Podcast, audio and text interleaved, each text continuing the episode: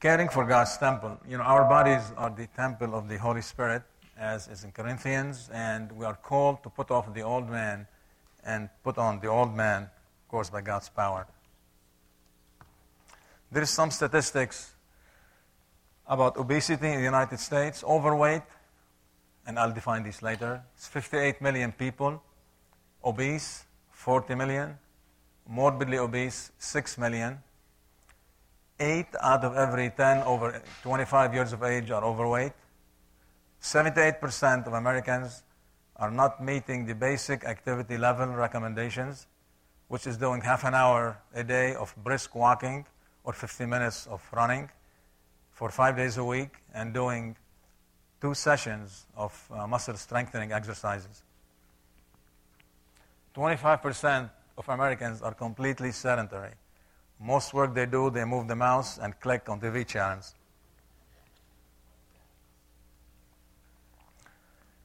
This is obesity level in the United States, again from the CDC in 2009. The blue is Colorado. If you heard when I introduced that in the, uh, in the morning, it's only 19.8%.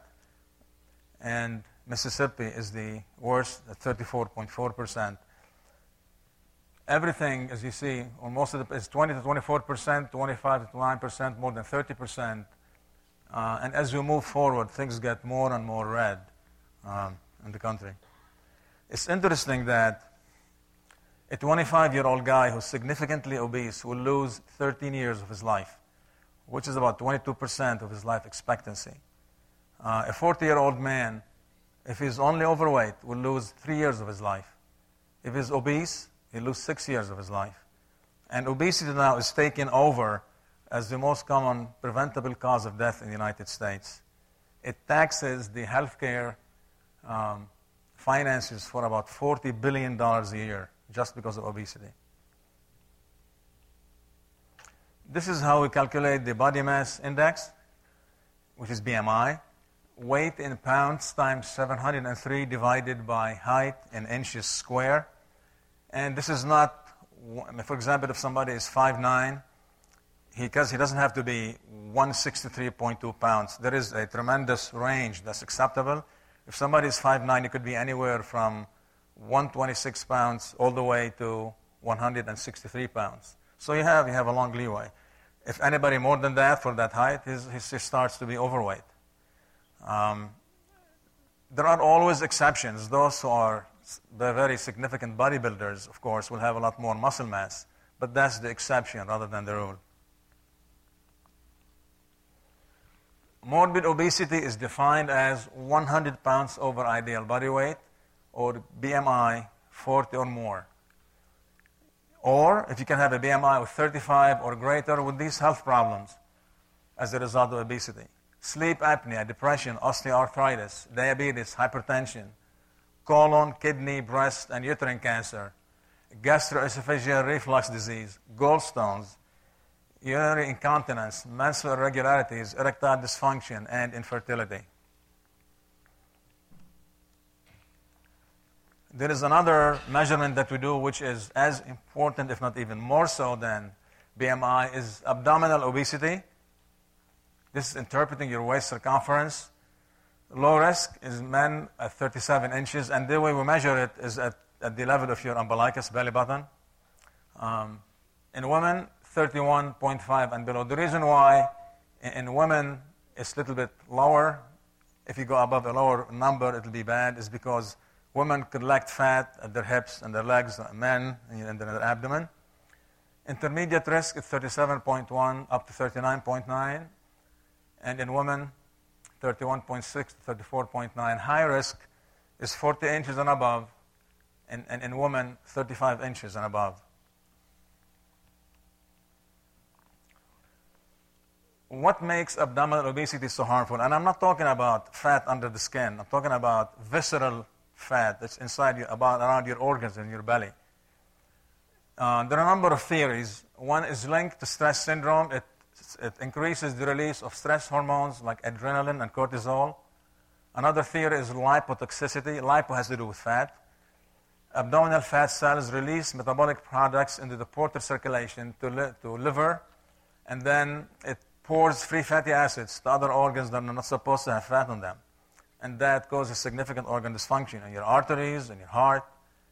And also, another theory is something called adipokines. These are secreted by fat cells that act like hormones. And among these are, um, well, I'm there's need to go through that. It's, it's, there's a lot of complex metabolic products that cause inflammation, metabolic abnormalities, and cardiovascular disease.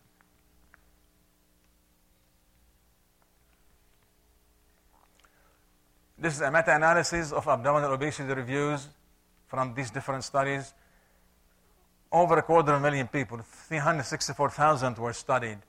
And this is, these are the diseases associated with abdominal obesity. Diabetes, lung cancer, mental deterioration, congestive heart failure, death, myocardial infarction, metabolic syndrome, and I'll, descri- I'll describe that, chronic kidney disease, and high blood pressure. This is one example of obesity and the risk of death, for example, from colon cancer, uh, presented in 2003. If the body mass index is 18.5 to 24.9, this is normal body mass index. Um, you start with a given level of people getting colon cancer. If you are overweight with a BMI of 25 to 29.9, your risk increased by 20%. If you're obese, 30 to 35, it's 47% increase. If you are 35 to 39.9, very obese, it's 84%, almost doubles the chance of getting colon cancer, assuming everything else is constant. Preventing diabetes action plan. Weight control. Excess body fat is the strongest single risk for diabetes.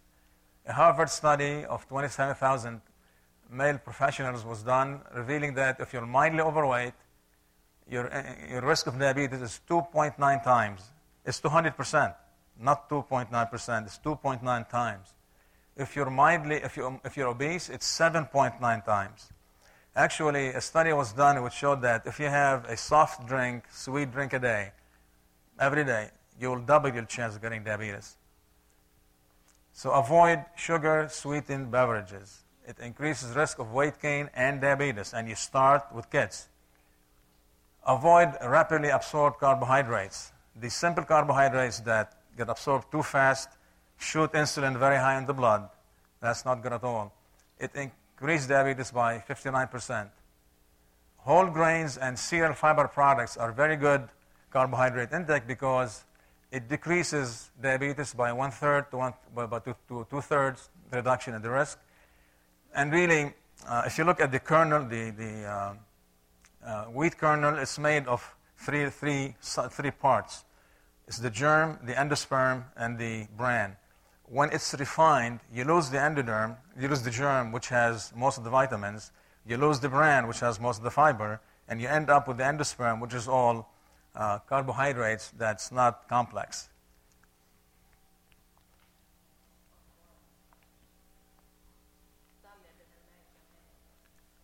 Uh, this is the metabolic syndrome that I talked to you about. Um, abdominal obesity, females waist 35 inches or greater, male waist 40 inches or greater. Fasting triglycerides of 150 milligram percent or greater. High density lipoprotein, which is the good cholesterol, in females less than 40 milligram percent, in male less than 50. And blood pressure more than 130 over 85 and fasting blood sugar more than 110 milligrams percent. The remedy for this is, as you see, exercise and weight loss. These are the dietary guidelines for Americans 2010 by our government. Uh, one to three years old, carbohydrates 45 to 65 percent of your diet, about 50 percent. Proteins 5 to 20 percent, of course, as you're older and you're do a lot of hard work or you're, you're, you're, you're a bodybuilder, you need probably close to 20%. Fat, 30 to 40%. And as you get older, it gets, the intake of fat should be less. And these fats better be uh, polyunsaturated or monounsaturated fats, not the saturated fats. Um, the one thing you should be absolutely um, avoided is trans fats. And these are made, these, are, these come about by having partially hydrogenated vegetable oils. And you find these in cookies and stuff that's bought at stores, uh, fried, fried food. This is the health eating pyramid that uh, was coined by Harvard uh, School of Public Health, Department of Nutrition. And they believe this is much better explain how we should eat and what we should do compared to the uh, government uh, pyramid or the government most recent plates. As you see down there, the thing you should do most of is exercise and weight control. And you see the food down there. It's brown rice, um, fish, and beans. As you go up higher, you should have whole grain, brown rice, whole wheat, pasta, oats, etc. Olive oil is excellent. That's where you get your fat from. Uh, vegetables and fruits, and we'll talk about how many portions of these we should have. Um, it's interesting, a lot of people take omega 3 fatty acids. Actually, recently they've been found that uh, alpha linoleic acid, which is found in, in oils, can, be, can increase the incidence of prostate cancer in men. So it's better to stick with uh, omega 3 fatty acids from fish. So you take fish, nuts, seeds, beans, and tofu, which is very high in proteins. As you go up, it, it narrows. You have only one to two servings a day of dairy products with vitamin D and calcium. And the stuff that we love the most, you should use sparingly. Red meat, processed meat, and butter, refined grains, white rice, bread and pasta, potatoes, sugary drinks, and sweets. Dear Lord, what should we eat, right? That's what they all eat. And alcohol, of course, in moderation and not for everyone. If people have a family history of alcoholism, that's, that's bad news. Um, and it's, it's supposed to be um, two drinks for men and one for women. Two drinks is equivalent to 10 ounces of wine. And depend what wine you're drinking. Some wine has 40% alcohol, port has 20% alcohol. So you have to watch. And a glass is not half a bottle. Uh, it's, it's, a couple of ounces. And uh, one half an ounce of uh, spirits or 12 ounces of beer. In women, if you increase your alcohol intake, you significantly increase your chance of, of breast cancer.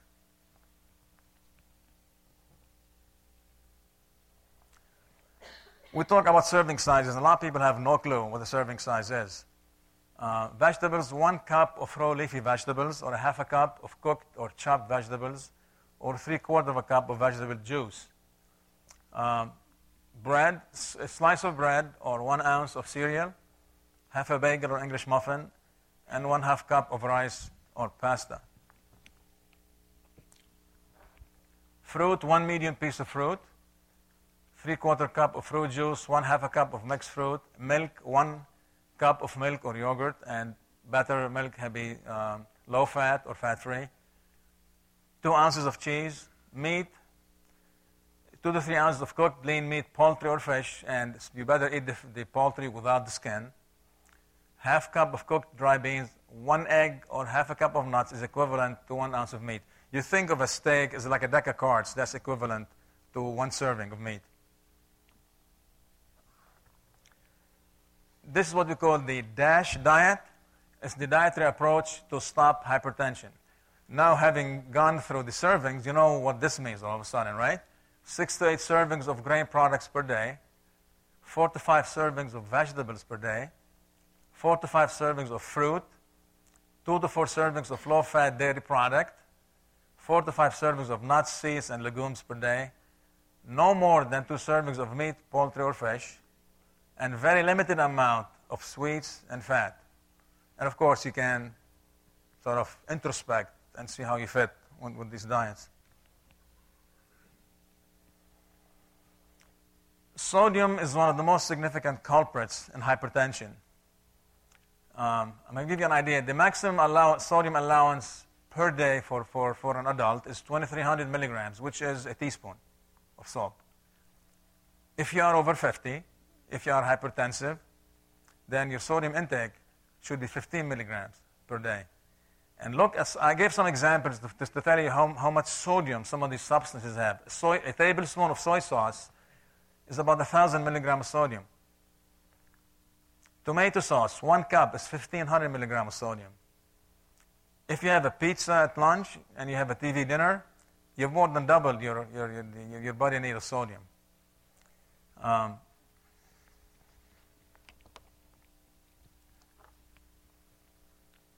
Potassium recommended daily requirements are 4,700 milligrams, and I'll show you why. I'll tell you why I'm showing potassium. These are the substances that have a good amount of potassium milk, banana, peach, beets, kidney beans, potato, spinach, tomatoes, and yogurt. Sodium and potassium work the exact opposite in the body. Sodium is always in the plasma, or mostly in the plasma, whereas calcium, uh, potassium is mostly in the cell. And too much sodium increases your chance significantly of high blood pressure. If you have a good, but if you have a low sodium and high potassium, that lowers your blood pressure and decreases the incidence of cardiovascular disease. Another thing that's extremely important for us to have is fiber. And really, for all practical purposes, you need about 25 milligram of fiber a day. There are two types of fiber, soluble and insoluble. The soluble fiber is important because first, it doesn't get absorbed. It dissolves in the intestines and then it prevents a lot of things from being absorbed. It also moves slowly, so if you have a feeling of satiety, you don't eat too much. And that and decreases the incidence of hypertension, diabetes, heart disease, strokes. The insoluble fiber is very important for uh, keeping water and then moving your bowels so that it decreases the incidence of colon cancer and diverticulitis. Actually, diverticular disease is one of the most common diseases we, we face now as adults. As a surgeon, I deal with lots and lots and lots of diverticulitis of people that need surgery, and it's getting in younger and younger people. Before, it used to be in people in their 50s and 60s and 70s. Now we're operating on people in their 30s with acute diverticulitis. And this is inflammation in pockets in the colon, mostly on the left side.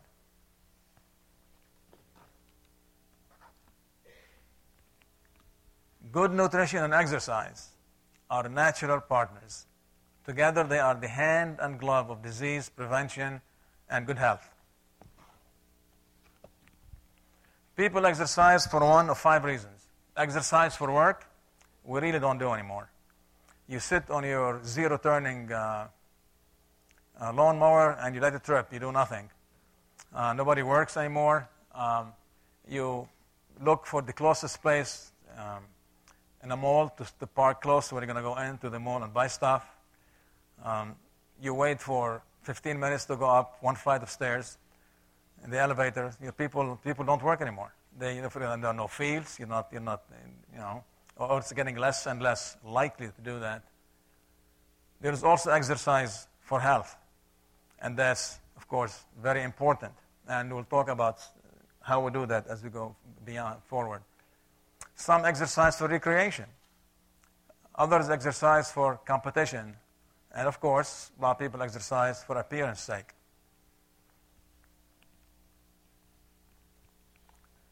There are always excuses why you can't exercise.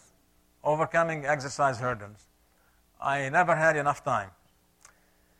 Well, if you can, the thing is that you don't have to do an hour or 45 minutes at one stretch to make it meaningful. If you need to do half an hour a day, you can do 10 minutes in the morning and 50 minutes in the, in the afternoon or in the evening. The two will add up to the same benefit that you would get from half an hour of uninterrupted exercise. So you have time to watch TV, to read the newspaper, to chat, to do nothing. You definitely have time to exercise half an hour a day. I am too old to start now. That's an absolute fallacy. Actually, people in their 50s and 60s that start doing exercise they catch up with their peers who have been doing exercise for years in decreasing hypertension, diabetes, stroke, heart disease, and longevity also. My health isn't good enough. That's an excellent reason to exercise. If you have diabetes and hypertension, heart disease, that's what we prescribe. If you have osteoarthritis, that's what we prescribe also, under supervision, of course. I am not overweight. What's the point? That's again a big fallacy because studies were done that show if you're not overweight, your waistline and your BMI are fine, and you don't do exercise, those who are obese but exercise will have a better life and longer life than you do. So there is no reason to use that as an excuse. It's too painful. The old adage that no pain, uh, no gain really doesn't, there, there is no place for that. Um, um, if you look at 0 to 10 of, uh, of, activity, 0 is sort of sitting in bed drooling, doing nothing. And, and then, and 10 is really doing the most strenuous exercise you've ever done. You should be exercising for health between 3 to 5, where your heart rate increases some, you breathe a little bit harder, but then you can still carry a conversation. Of course, I'm not talking here about competitive exercise where you have to maintain a heart rate of 75 to 85% of your maximal heart rate for 20 to 60 minutes. That's for competition, not for health reasons. This, this, uh, these next few slides were coined at the Mayo Clinics. Top 10 reasons to get physical. What aerobic exercise does for your health, regardless of age, weight, or athletic ability, aerobic exercise is good for you. As your body adapts to regular aerobic exercise, you'll get stronger and fitter. Consider the following 10 ways that aerobic exercise can help you feel better and enjoy life to the fullest. Actually, it's not used a lot anymore now. Uh, Harvard came up with a term called CME, which cardio, cardiometabolic exercise. Aerobic exercise means that it's isotonic. Isotonic means if you're running, you're not you're not increasing your muscle strength by doing something very hard. You're maintaining an isotonic use of muscles, okay? And then you use also a lot more oxygen that you'll do if you're, if you're sedentary, doing nothing. Well, if you're lifting weights, that's isometric. Right. Okay? Yeah. You need to be doing things. Uh, running, playing basketball, playing soccer uh, is, is aerobic exercise. Absolutely. Walking, yeah, walking is aerobic exercise. So the one thing is it keeps excess pounds at bay. Combines with a healthy diet, aerobic exercise helps you lose weight and keep it off. It increases your stamina. Aerobic exercise may make you tired in the short term, and the people complain about, but over the long term, you will enjoy increased stamina and reduced fatigue. I mean, I can speak from personal you know, experience. I come from the hospital exhausted, being in the operating room for 10 hours or seeing patients all day. I do two hours of exercise, I run for an hour and do weights for an hour, and I feel absolutely fine. I feel much better than I did before I started. It wards off viral illnesses. Aerobic exercise activates your immune system. This will leave you less susceptible to minor viral illnesses such as cold and flu. It reduces your health risks including obesity, heart disease, high blood pressure, type 2 diabetes, stroke, and certain types of cancer, and that's breast cancer, colon cancer, uterine cancer, prostate cancer, kidney cancer. I mean, it's unreal. And of course, weight bearing exercises such as walking reduce the risk of osteoporosis. And that's very important in women as they go into the postmenopausal age. It, five, manage chronic conditions. It helps lower blood pressure and control blood sugar. If you have a heart attack, aerobic exercise helps prevent subsequent attacks. And of course, this should be done under the direction of cardiologists and not you just decide what you're going to be doing and take off. It will strengthen your heart. A stronger heart doesn't need to beat as fast. A stronger heart also pumps blood more efficiently, which improves blood flow to all parts of your body. I don't know if you ever check your heartbeat. If you're really 75, 80, 85, you're out of shape and that's not good. The heart rate should be 70 or less. Elderly people sometimes have heart rate of 30 and 40. That's not health. That's cardiomyopathy and need a pacemaker. and it keeps your arteries clean. Aerobic exercise boosts your HDL, which cleanses, removes stuff from your arteries, and lowers the LDL, the bad cholesterol, which causes deposits in your vessels and increases the risk of everything that comes with that peripheral vascular disease, um, cardiac disease, you know, heart attacks, and strokes. It boosts your mood. Aerobic exercise can ease the gloominess of depression, reduce the tension associated with anxiety, and promotes relaxation. You can stay active and independent as you get older. It keeps your muscles strong, helps you maintain mobility as you get older. It also keeps your mind sharp At least 30 minutes of aerobic exercise three days a week seems to reduce cognitive decline in older patients. Studies were done which shows that this can decrease the incidence of Alzheimer's disease. And also, you will live longer.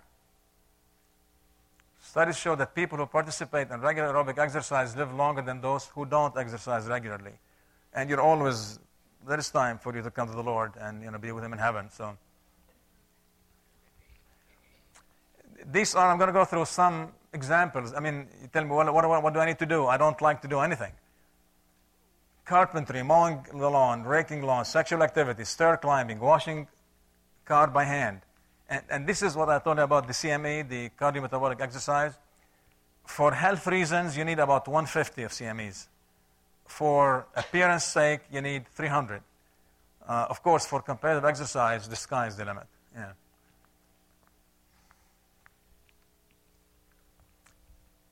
Aerobic dancing, biking, calisthenics, golfing, golfing without riding the cart, jogging, I mean, uh, jogging, uh, jumping rope, skiing, swimming, tennis, walking, yoga. I mean, there are a lot of activities that fit all sorts of people in shapes and forms. This is some recent studies of modern daily activities um, that, uh, and how it affects people. Over 10,000 people from Harvard alumni climbing at least 55 flights of stairs a week. If you, if you work in an institution where it's like five or six flights, walk up. If you walk up every day, you already accomplished that. It lowers death rate by 33%. If you garden at least one hour per week or walk at least one hour per week, look at the decrease in cardiac death, 66 and 73%. 1,400 middle-aged English uh, Finnish men did at least 2.5, 2.2 hours of leisure time activity a week, 69% lower risk of heart attacks.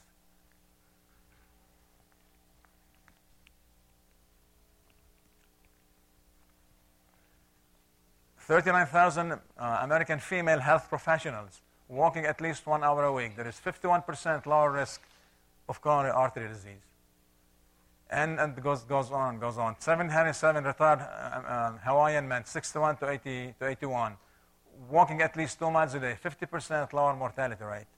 It's unbelievable how helpful exercise can be.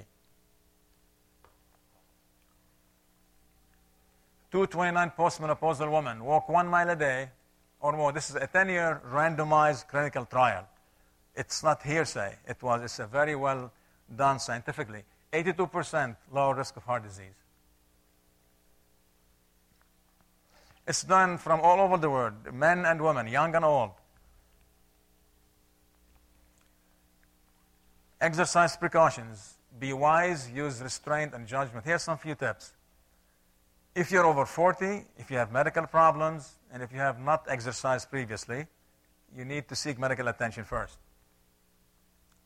stress test would be necessary if you have heart disease or if you have cardiac symptoms. If you go out and start running, you know, you're going to you're going to you know, a heart attack. Eat and drink appropriately. Do not eat for two hours before you do exercise. Because, you know why? Because when you have a good meal, the blood, it will be shunted to your intestines and stomach for digestion and absorption. And you don't want to switch it back to your skin and muscles. Warm up before you exercise and cool down afterwards. Dress simply. Aim for comfort, convenience, and safety rather than style. Style doesn't help you much. Use good equipment, especially good shoes. It's absolutely essential that you have good shoes.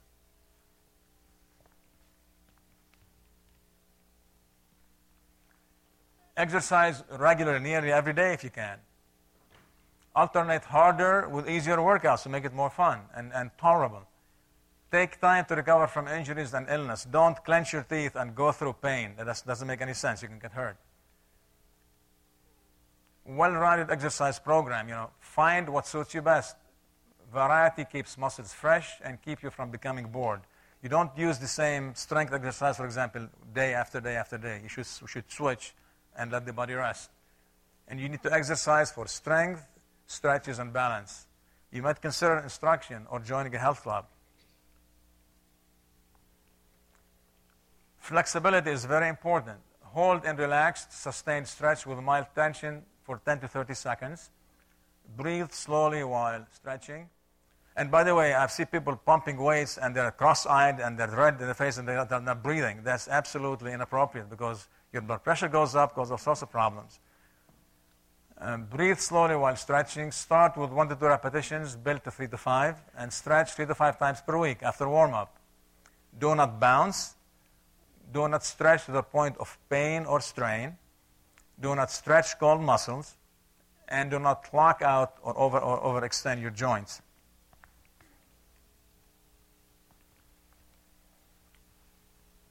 Do what you enjoy.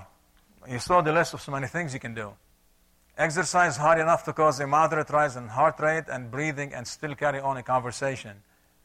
30 to 40 minutes plus warm up and cool down, three to six days a week. Allow one to two days of rest. You shouldn't exhaust yourself. And this is an example. Um, if somebody weighs, you say a mile is about 100 calories. Uh, if you weigh 120 pounds and you walk or you run a mile, you spend 85 calories. If you're 220 pounds, for the same mile, you burn 135 calories. So it's really it's a lot easier to lose weight by watching what you eat than by exercise. Although if you do brisk walking 35 to 45 minutes a day, over a year you can use 30 pounds if you maintain everything else the same.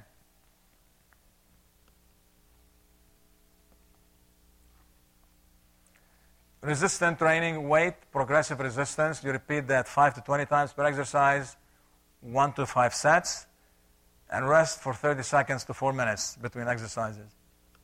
I'm going to run through this. Now we're going to children. And this is absolutely our responsibility for our kids. This is what's happening to our children. In the 60s, obesity was 4% of kids were obese. And this is up to 2004, and now it's worse. Look how the thing were taken off. 6 to 11 years, almost 20%, and 2 to 5 years, almost 15% are overweight. And you see the catastrophe is going to happen later as a result of this.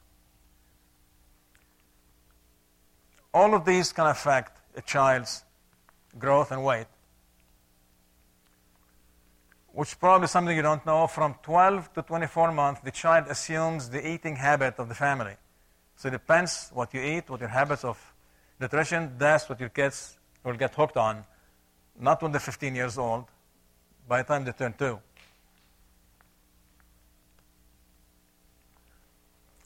And it's interesting to see how things switch. Four to six months, all of them, 100% will have milk, some will have juice, and you see as you get to things that are bad, for, other than water is excellent it's much less. As you go to, you're really still two years old. 42% and 11.9, 12 or 42 is like 54%, more than 50% will have fruit drinks and soft drinks. That's completely unacceptable because that wreaks havoc with the health of the child. It's low calories with no nutrition. Meat and protein. Again, as you get older, 19 to 24 months, 27% and 14% will get hot dogs, sausage, pork, and ham. I mean, hot dogs and sausage should be banned, I'll tell you, because it's so unhealthy. It's not even funny. Dessert and sweets. By the time you're, you're two months, you, you're two years old, cakes, pastries, and cookies, which are packed with, with, with calories with no nutritional value, and donuts are even worse, you 61% We'll take that. And what's interesting also, when our kids perform well in singing or in, in, in Sunday school, what do we give them? Candy.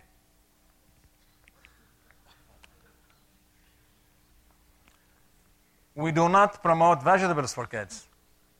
As you get 19 to 24, only like you start getting more and more stuff that's not good. Potatoes, 40%. By 24 months, 25% of toddlers consume fried potatoes on any given day.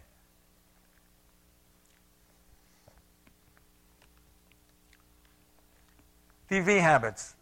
By the, look at this. By the time you're two, two and a half years old, 38% watch one to two hours, 25% three to four hours, and 16% watch more than five hours of TV a day.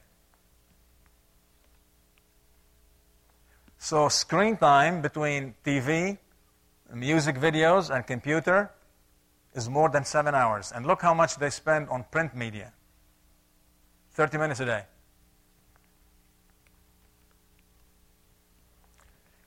That's what's rec- our recommendations for kids. Support exclusive breastfeeding for at least four to six months.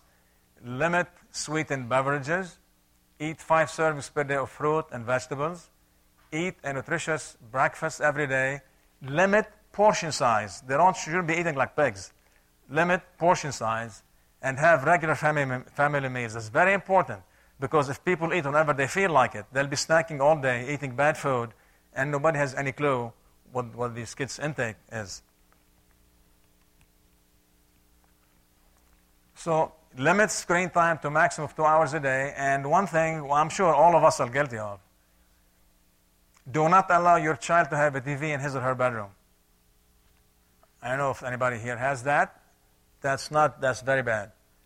And participate in moderate to vigorous physical activity for 60 minutes per day. Again, infants, it's interesting. Have you ever seen a kid who hates french fries or doesn't like sweets? That doesn't come just by hapstance. This is because infants innately prefer sweets and salty, and they hate or reject bitter and sour. Infants resist, therefore, no food, which we call that neophobic. And therefore, you need to have more than 10 exposures are needed to establish a new food. If you're going to feed the kids something that, you know, green or yellow vegetable, and they spit it out, you can, don't give up. You have to keep trying. And it takes about 8 to 10 times before they start to like it. And parents' eating habits, again, influence the baby's choice at this age, especially the mothers.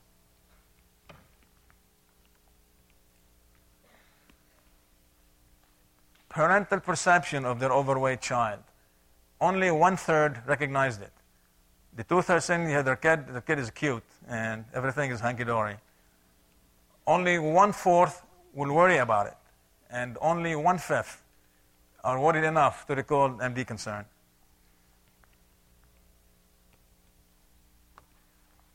This is a graph to show you really if you do exercise, you need to do lots and lots of exercise to spend calories. Um, a child if they're doing nothing, is they, they need 1,000 calories a day for maintenance. If they do moderate activity, that might go up to about an additional 400 calories. Very active, about the same. And let's go to us. You know, older people, um, male and female, a little bit different. But for males, 51 and over, doing nothing for a, for a 175 pound male, you need about 2,000 calories a day to maintain you. If you do moderate activity, you use 200 to 400 calories. If you do significant activity is 400 to 800 calories uh, a day. In other words, uh, one lady asked me, she said she, she can't lose weight. I said, well, what do you eat? She said she doesn't eat much. She came to my office just having a hamburger, french fries, and a milkshake. Said, well, you know, you either can skip that or you have to walk to Cleveland from, from Mansfield so to, to lose the weight, you know? Now, this is completely different. These people who need 6,000 calories a day 70% of it carbohydrates, which is readily available uh, um, energy to maintain their weight. But I mean, how many people are doing this? This is, again, this is an oddity. This is the exception rather than the rule. Our kids are overfed but undernourished. We start okay at, at early in life, and as you get into teenage uh, years, look at this iron, phosphorus, zinc, vitamin A, C, magnesium, folate, and calcium were all deficient in these. High school students, these are males are deficient in, and this is what females are deficient in. Vitamins, magnesium, potassium, fiber, calcium, and, and the list is much bigger for females. Calcium don't get enough. Um, kids do not get enough calcium. More than 20 years, male get about 55% of the need calcium, female 78%. As you get older, you need more calcium, but it's important not to take more than 1200 milligram a day because that causes problems. And uh, there is a big push now for getting more and more uh, vitamin D. The recommended uh, government thing is 400 units, but we recommend 800 units uh, of vitamin D3. And snacking has increased significantly also. The thing is that if you have a snack that's a, a banana or an apple or, or, or a uh, cup of fruit, that's, that's good. But a lot of people, kids and adults, snack continuously and snack on bad stuff too. That has increased from in the 70s, by, from 70% to almost 100% 2006. And some people say, well, that's it's easy for you to say that, you know, you were born, you don't get fat. And others say, ah, I can, there's nothing I can do, I can't help it, that's my genes. 16,000 same sex twins were studied over 20 years in Finland. Over the years, 1,200 died. And exercise was a strong, independent predictor of survival. Conditioning exercising twins had a 56% lower death rate than their sedentary siblings even those who occasionally exercised had a 34% lower death rate. So it's not genetic play a very insignificant role, maybe about 20%. And this is the bibliography. Any questions or comments? What's your recommendation on vitamin supplements? I'm sorry? What's your recommendation on vitamins? You know, vitamins, it keeps going around and around. For example, four or five years ago, people were gun ho about antioxidants. It doesn't look it makes any sense. Um, if you eat a well balanced diet, you get most of your vitamins, but you need calcium, especially for women, and as you see in kids, the, the things that are deficient in, and vitamin D. If you're in the sun a lot of the times, as long as you can avoid malignant melanoma, you know, skin cancer, you get tremendous amount of vitamin D. Yeah. How long should toddlers be on um, the homogenized? How long should toddlers be on the homogenized milk for their brain development? Like how long do they need? Well, you know, I'm not a pediatrician, but we say it should be only milk from four to six months, and then you introduce them to food. As long as not going to be cookies and pastries and donuts, introduce them to healthy food, and you have to work at it for them to like it. Because kids, basically, you know, naturally don't like except sweet and, and, and, you know, and salty stuff. This may be from Adam, I would think. You know, when Adam fell, he loved sweets and, and salt. and so. yeah. Um, is it a good idea to replace uh, salt with uh, potassium-based salt substitutes? Well, the thing is that if you if you start to decrease your salt intake, again after a number of meals, then you don't miss it anymore. Okay, so you don't have to replace it with really with anything. You need to take potassium for its benefits from. The interesting thing is that in natural food there is very little sodium, but a lot of potassium. So if you stick with natural food, you get less of sodium and much more of potassium, which is good for your body, for your blood pressure and, and, and, and, uh, cardiovascular you know, health. Sarah? What? Of course you can. Um, I just, I have whatever. Anyway, I just study nutrition, so I've just been it's been a topic I've been obviously learning about. Um, and just I don't know, this was kind of news to me that I thought was very interesting. That the reason why childhood obesity is so deadly for children as they get older is that it increases the number of fat cells in the body rather than just enlarging them.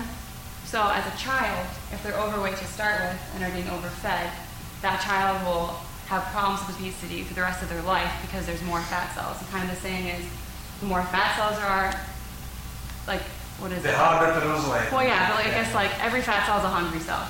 So, so as an adult, say like you know you, as a child to an adult, you're thin, whatever, and then you pack on some weight.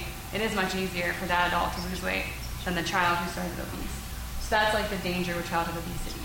And then the second thing is, with like the calcium thing, I learned that um, basically the risk, or just osteoporosis in general, actually has now been thought of as a childhood disease with a geriatric outcome, meaning that as a child, um, I just did a research project on this. So, as a child, if you're not getting enough calcium, that will significantly increase your risk of osteoporosis, like way down the road. And like that, the peak bone growth for a child is like 10 to 13. So by 10 to 13 years old, if they haven't got enough calcium, like they're yeah, there's risking serious um, consequences later on. So just like childhood health is just so important all around. Uh, I've heard that uh, people that uh, do uh, get jobs and assignments out of the United States, and they, when they get to that country and they're just living and, and eating and everything as normal as they, they would here, they lose weight, and they get down to a a good normal weight, and then when they come back to the United States with the same habits, same non-sedentary life or the same sedentary life, and they start eating the food here in the United States, then they put on all kinds of weight. I was wondering if there's something wrong with the food product that is in our grocery stores. Well, it's, it's, it's definitely not in the air. Um, losing weight or, or gaining weight is a matter of calories in and calories out. Plus, also in this country, we have a lot of refined food, which is packed with calories and very low on nutrition. So, if the habits, the stuff they eat here and in other countries is the same, and the exercise effort is the same, they'll be the same. So, what they change here is the quality of the food they eat, and the portions are humongous. You know, if you look at the uh, fast food uh, industry, and you go back 10, 15, 20 years, the portions have almost doubled in size. So it, that's what the bad news is.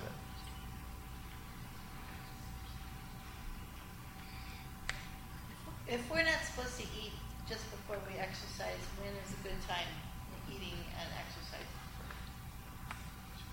Say that again? We're supposed to have a meal when we have to eat. Is it better, and we're not supposed to exercise right after we eat. So do we eat right after we exercise? That's okay, yeah, man. And I do two hours of exercise, shower, relax a little bit, and have, and have dinner. It's okay to eat right after. Yeah, I mean, but you shouldn't, you shouldn't do exercise after because, like I said, your blood is, used, is being used for something else. Yeah? From, from that, you would say if you're going to take a walk at lunchtime, do it before you eat. Well, it depends how much you're going to press yourself. Okay. You're going to be smelling the roses and rolling a little bit, it probably doesn't make any difference. but yeah, if you're going to do brisk walking, yeah, it's good to do it before you eat. Okay. All right? Diet pop versus regular pop, and where does caffeine come in to play to our diet? Well, caffeine can affect your gastro, your esophagus, okay, the GE junction uh, sphincter mechanism. It can cause constriction of blood vessels. So if you have very bad heart disease, caffeine is not too good. But of course, it doesn't play any role in, in gaining weight. If there is no calories, you don't gain weight. So it, it eliminates the sugar. Um, probably the best thing to do is to have non-caffeinated, no calories. Well, drink water. it's the healthiest. I, I heard a study though that said you know drinking diet soda actually makes your body crave more sugar. Uh, I haven't seen that. I don't know, but I, I mean, you know, I mean, once you start eliminating all sorts of things, a, a, a, a, glass of cold water is probably the best thing to have. Or you can have a glass of uh, of 100% juice. Not too many of them because they also they have a lot of calories. Also, you just have to watch out for the artificial sweeteners, though, in the diet drink, especially like aspartame, just uh, known to pretty much promote uh, retardation in your brain when it turns uh, That explains a lot. aspartame. aspartame, you know, it goes ahead and uh, turn- turns into formaldehyde when it reaches your body temperature. So, it, uh, yeah, promotes mental The, retardation. the, the more you stay with natural products and away from artificial products, the better you are. Tony, in the grocery stores nowadays, you're starting to see multi-grain pastas and whole grain pastas, uh, which 10 years ago you didn't see that. Uh, What's multigrain and, and, and brown thing may not mean anything. Okay, you need whole grain. That's what's very important. You need whole grain. You can have white rice and, uh, and, and uh, what do you call it, and um, uh, barley and stuff that has been uh, treated and it's not good. You need whole grain. The color can be misleading. It can be brown, but not really whole grain. You need whole grain. Um, I have celiac disease, which means basically gluten intolerant. Okay? So I can't have breads, and I can have pasta, but it has to be rice. It, what kind of rice? Um, white rice to me is not even. Well, you know, I, am not into celiac disease, not a gastroenterologist, uh, and this is sort of beyond the, the scope of this, of this lecture. You know, people who have diseases, you know, for example, people who have very bad congestive heart failure, you have to watch very carefully for potassium. So once you get into disease problems, then you know all sorts of things have to be changed according to very uh, proper medical advice and, and, uh, and parameters. but everybody talks about multi-grains and and there's not it's limited in what you I would be able to eat. I can't have that. So I see a cardiologist too.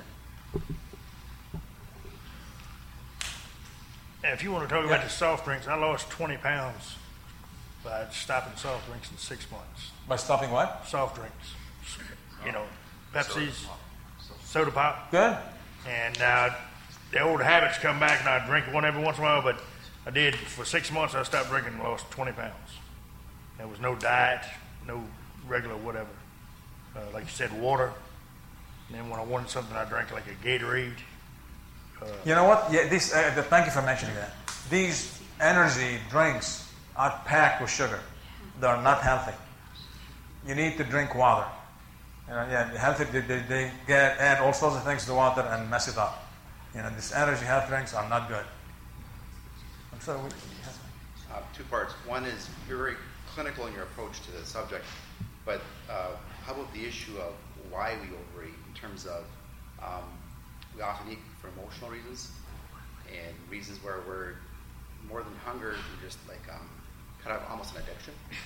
And I wouldn't mind your opinion on what's your view of, of how people, like uh, even bring it to the spiritual context. You know, is it are we to the point where is it wrong for us to eat too much?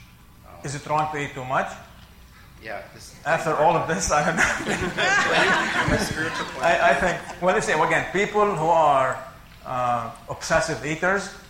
All of a sudden, this, these are medical things that need to be addressed specifically by nutritionists and by people Drugs, who deal with obesity. Uh, the same thing, exactly. It's like all addiction. Yeah. You say not from a secular perspective, but is it a sin to eat too much? I think he's asking more. I can leave it up to you all to decide. I'm, I'm not, you know, I'm, I'm not God. Is, well, is smoking a sin? It's not mentioned in the Bible. Is it sin? the way I look at it is that everything that messes around and that impinges negatively the temple of the Holy Spirit is sinful. Now, does this mean I'm going to start chopping people off? That's not what I'm saying. But, yeah, but you have to look at it that way, you know? I mean, if somebody drinks too much, you're destroying your body, your, your, your brain, your liver, and the way you behave. You know, that's simple. If you smoke too much, you increase your incidence of all sorts of cancer significantly lung, bladder, you know, so, what do you call it? Uh, huh? Your larynx, and oh yeah, I mean, there's all sorts of problems. Esophagus, stomach. So yeah, I think anything that impacts the temple of God in a, in a, negative way is bad. It's sinful. That's what I think.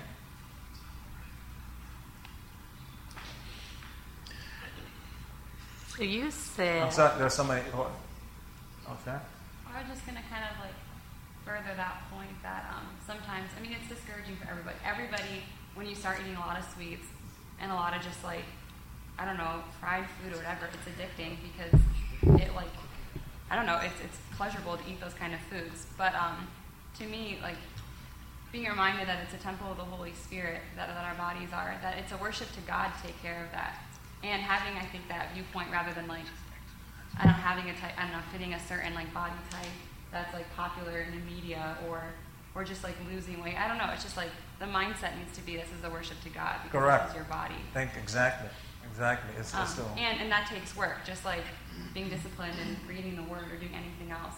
And it's not as fun necessarily in the beginning, especially. But actually, it can get a lot of fun later. And soon, and much sooner than later, it becomes a lot of fun. That was saying a lot of times it's just easier to put something like this in perspective because for someone who needs to lose some weight, it's just a very daunting task to think of all the changes you need to make and you know I got to start exercising and I got to change my diet and I got to drink more water and I got to do all these things. But if you really think about the perspective, I've read that if you cut one sweetened drink a day out of your regular diet, what you're eating now, you will cut out 53,000 calories in a year. And if you over And divide you- that by 2,800, you know how many pounds you will lose. Right.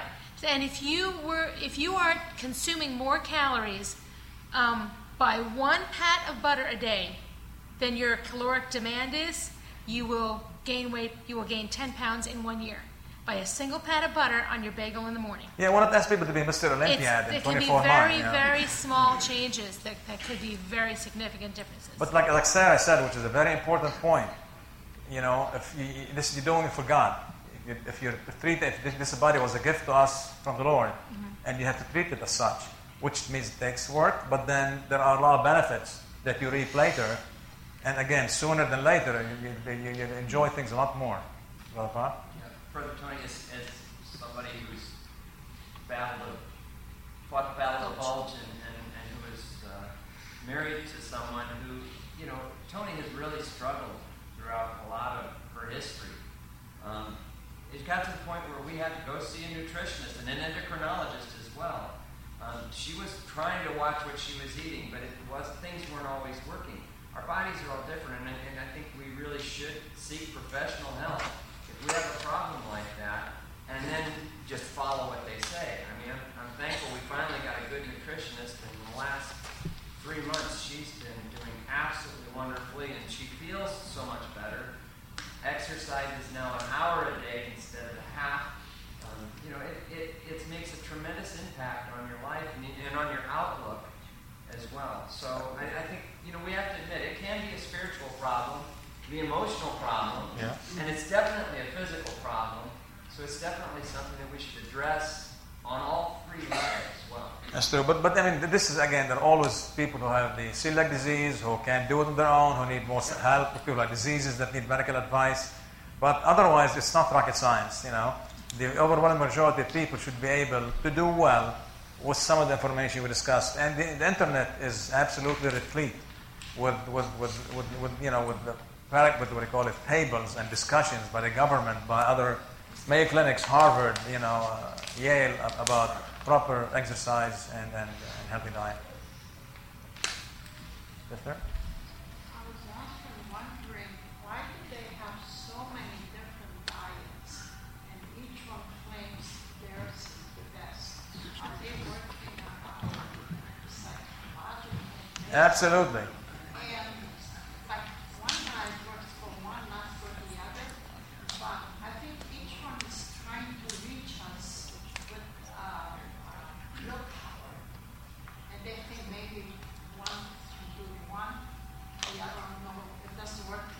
That- that- that's all- that- one. But to me, it seems always it's really the real power, and everybody's trying to reach us. It's all garbage. You see, one, one other thing is that people can put you on all sorts of weird diets, and if it's if it's too good to be true, it's not true. Okay, you can get all sorts of. I mean, if, if you how can you how, how long for how long you can eat only lettuce and meat? I mean, you know, this this is sort of typical what the Atkins diet is. You know, I mean, it messes up your body. It, it all the metabolism get out of whack. And then, okay, how long can you maintain that? You lose 50 pounds, and then you're back, your old habits, and you're back where you started. It's like a seesaw. That's completely inappropriate for your body. Um, diets are a money scam, pretty much. Uh, they all want you to take their diet and give them money. But um, what I was taught in school was it's not a diet that you need. You need a life change. You need to apply it to your entire life. It's not gonna. You're not gonna lose 30 pounds in a month. The healthiest way is one, two, three pounds a week. So if a diet tells you you're gonna lose 50 pounds in a month, Skip it. Skip it. And like I said, it's a life change. Thank you, Jordan. Exactly. It's something you can live with, that you like, and you can enjoy for the rest of your life. I want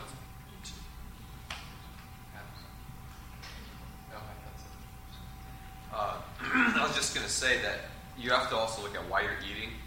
Uh, I think Ed brought up something that um, it's just sometimes when people eat, there's an emotional reason why people eat. Also, when you do eat, you know, these salty or sweet foods or fatty foods, you know, your body does release serotonin, so you do get a high. You get a good feeling off of that. people often do that when uh, maybe they're down or whatnot. So just always check to see why you're eating as well. And make sure that it's not a comfort food. Because your body, there is, it's a, if you will, a chemical high you get from that. And so we can't abuse that, especially when we eat the wrong things. And that could be another reason why it's sin, because we're turning something else from becomes instead of God. Exactly. Yes? I heard the latest trend now is they say sugar is really bad for you. That, that sugar alone can create a lot of weight. weight. What sugar is sucrose? I mean, you, you, you should have that 10% of less or less of your daily intake of carbohydrates, uh, of your calories. Okay? So, I mean, should you ever, never, ever, ever, ever have a taste of sugar again? No, that's not what we're saying. Um, but when you look at these soft drinks and sweetened stuff, they're packed with sugar. And that's what really is not good for your body. Particularly high fructose corn syrup is the, is the culprit that you see pretty much in all foods now that wrecks uh, havoc on your body. I have a question. Physiologically, do our bodies crave carbohydrates, or is it just the result of what we were talking about here? That because you feel good, you know, it gives you like this high when you eat something that you like, that you want more of it? Or is there a physiological reason why our bodies want that? Well, it depends what they're doing. For example, you saw these bikers when they're really churning at, at, at you know at high speed, Obviously, very that's not my tremendous. case. Uh, no, I understand. yeah, and then they need low carb because yeah, the body need, feels they need more carbohydrates. Plus, also it's an easier source to be utilized for, for, for energy. Knowing that fat per gram gives most energy, you know, uh, per, per, per fat gram it's nine calories, Mhm. whereas with protein and, and carbohydrates it's four calories per gram. Um, I mean, there are all sorts of reasons why people crave all sorts of things, you know. It was just interesting because I had a neighbor that lost 40 pounds in about a year or so. So I asked her, wow, how'd you do that? You know, and she said, all I did was cut out carbs for two weeks until her body got over that crave for the carbs. And then it was easy to change your diet and eat the things you should do once you got that. You just had to stick it out for that period of time until that craving period went away. Now, I And didn't that know that was like that, that worked for her, but, Yeah. but really you need about 45% of your calories as carbohydrates. Well, I guess she she Yeah. went back to eating it, but not like in the way that she did before. That the amount Okay. of it really. Actually, I think we're uh, it's getting too late. Thank you, everyone. Thank you.